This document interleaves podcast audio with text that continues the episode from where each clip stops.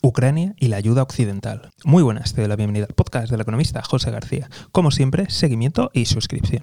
Hoy nos preguntamos si hay algún límite en la ayuda que Ucrania está recibiendo de Occidente, ya que comienzan a aparecer las primeras voces, sobre todo en Estados Unidos, que invitan a Zelensky a que se reúna con Putin y llegue a algún acuerdo, aunque esto suponga ceder territorio. Por otro lado, existe preocupación, ya que los arsenales occidentales se están vaciando. Solo con el material que ya se ha entregado necesitaríamos tres años para reponer muchas de las piezas más avanzadas.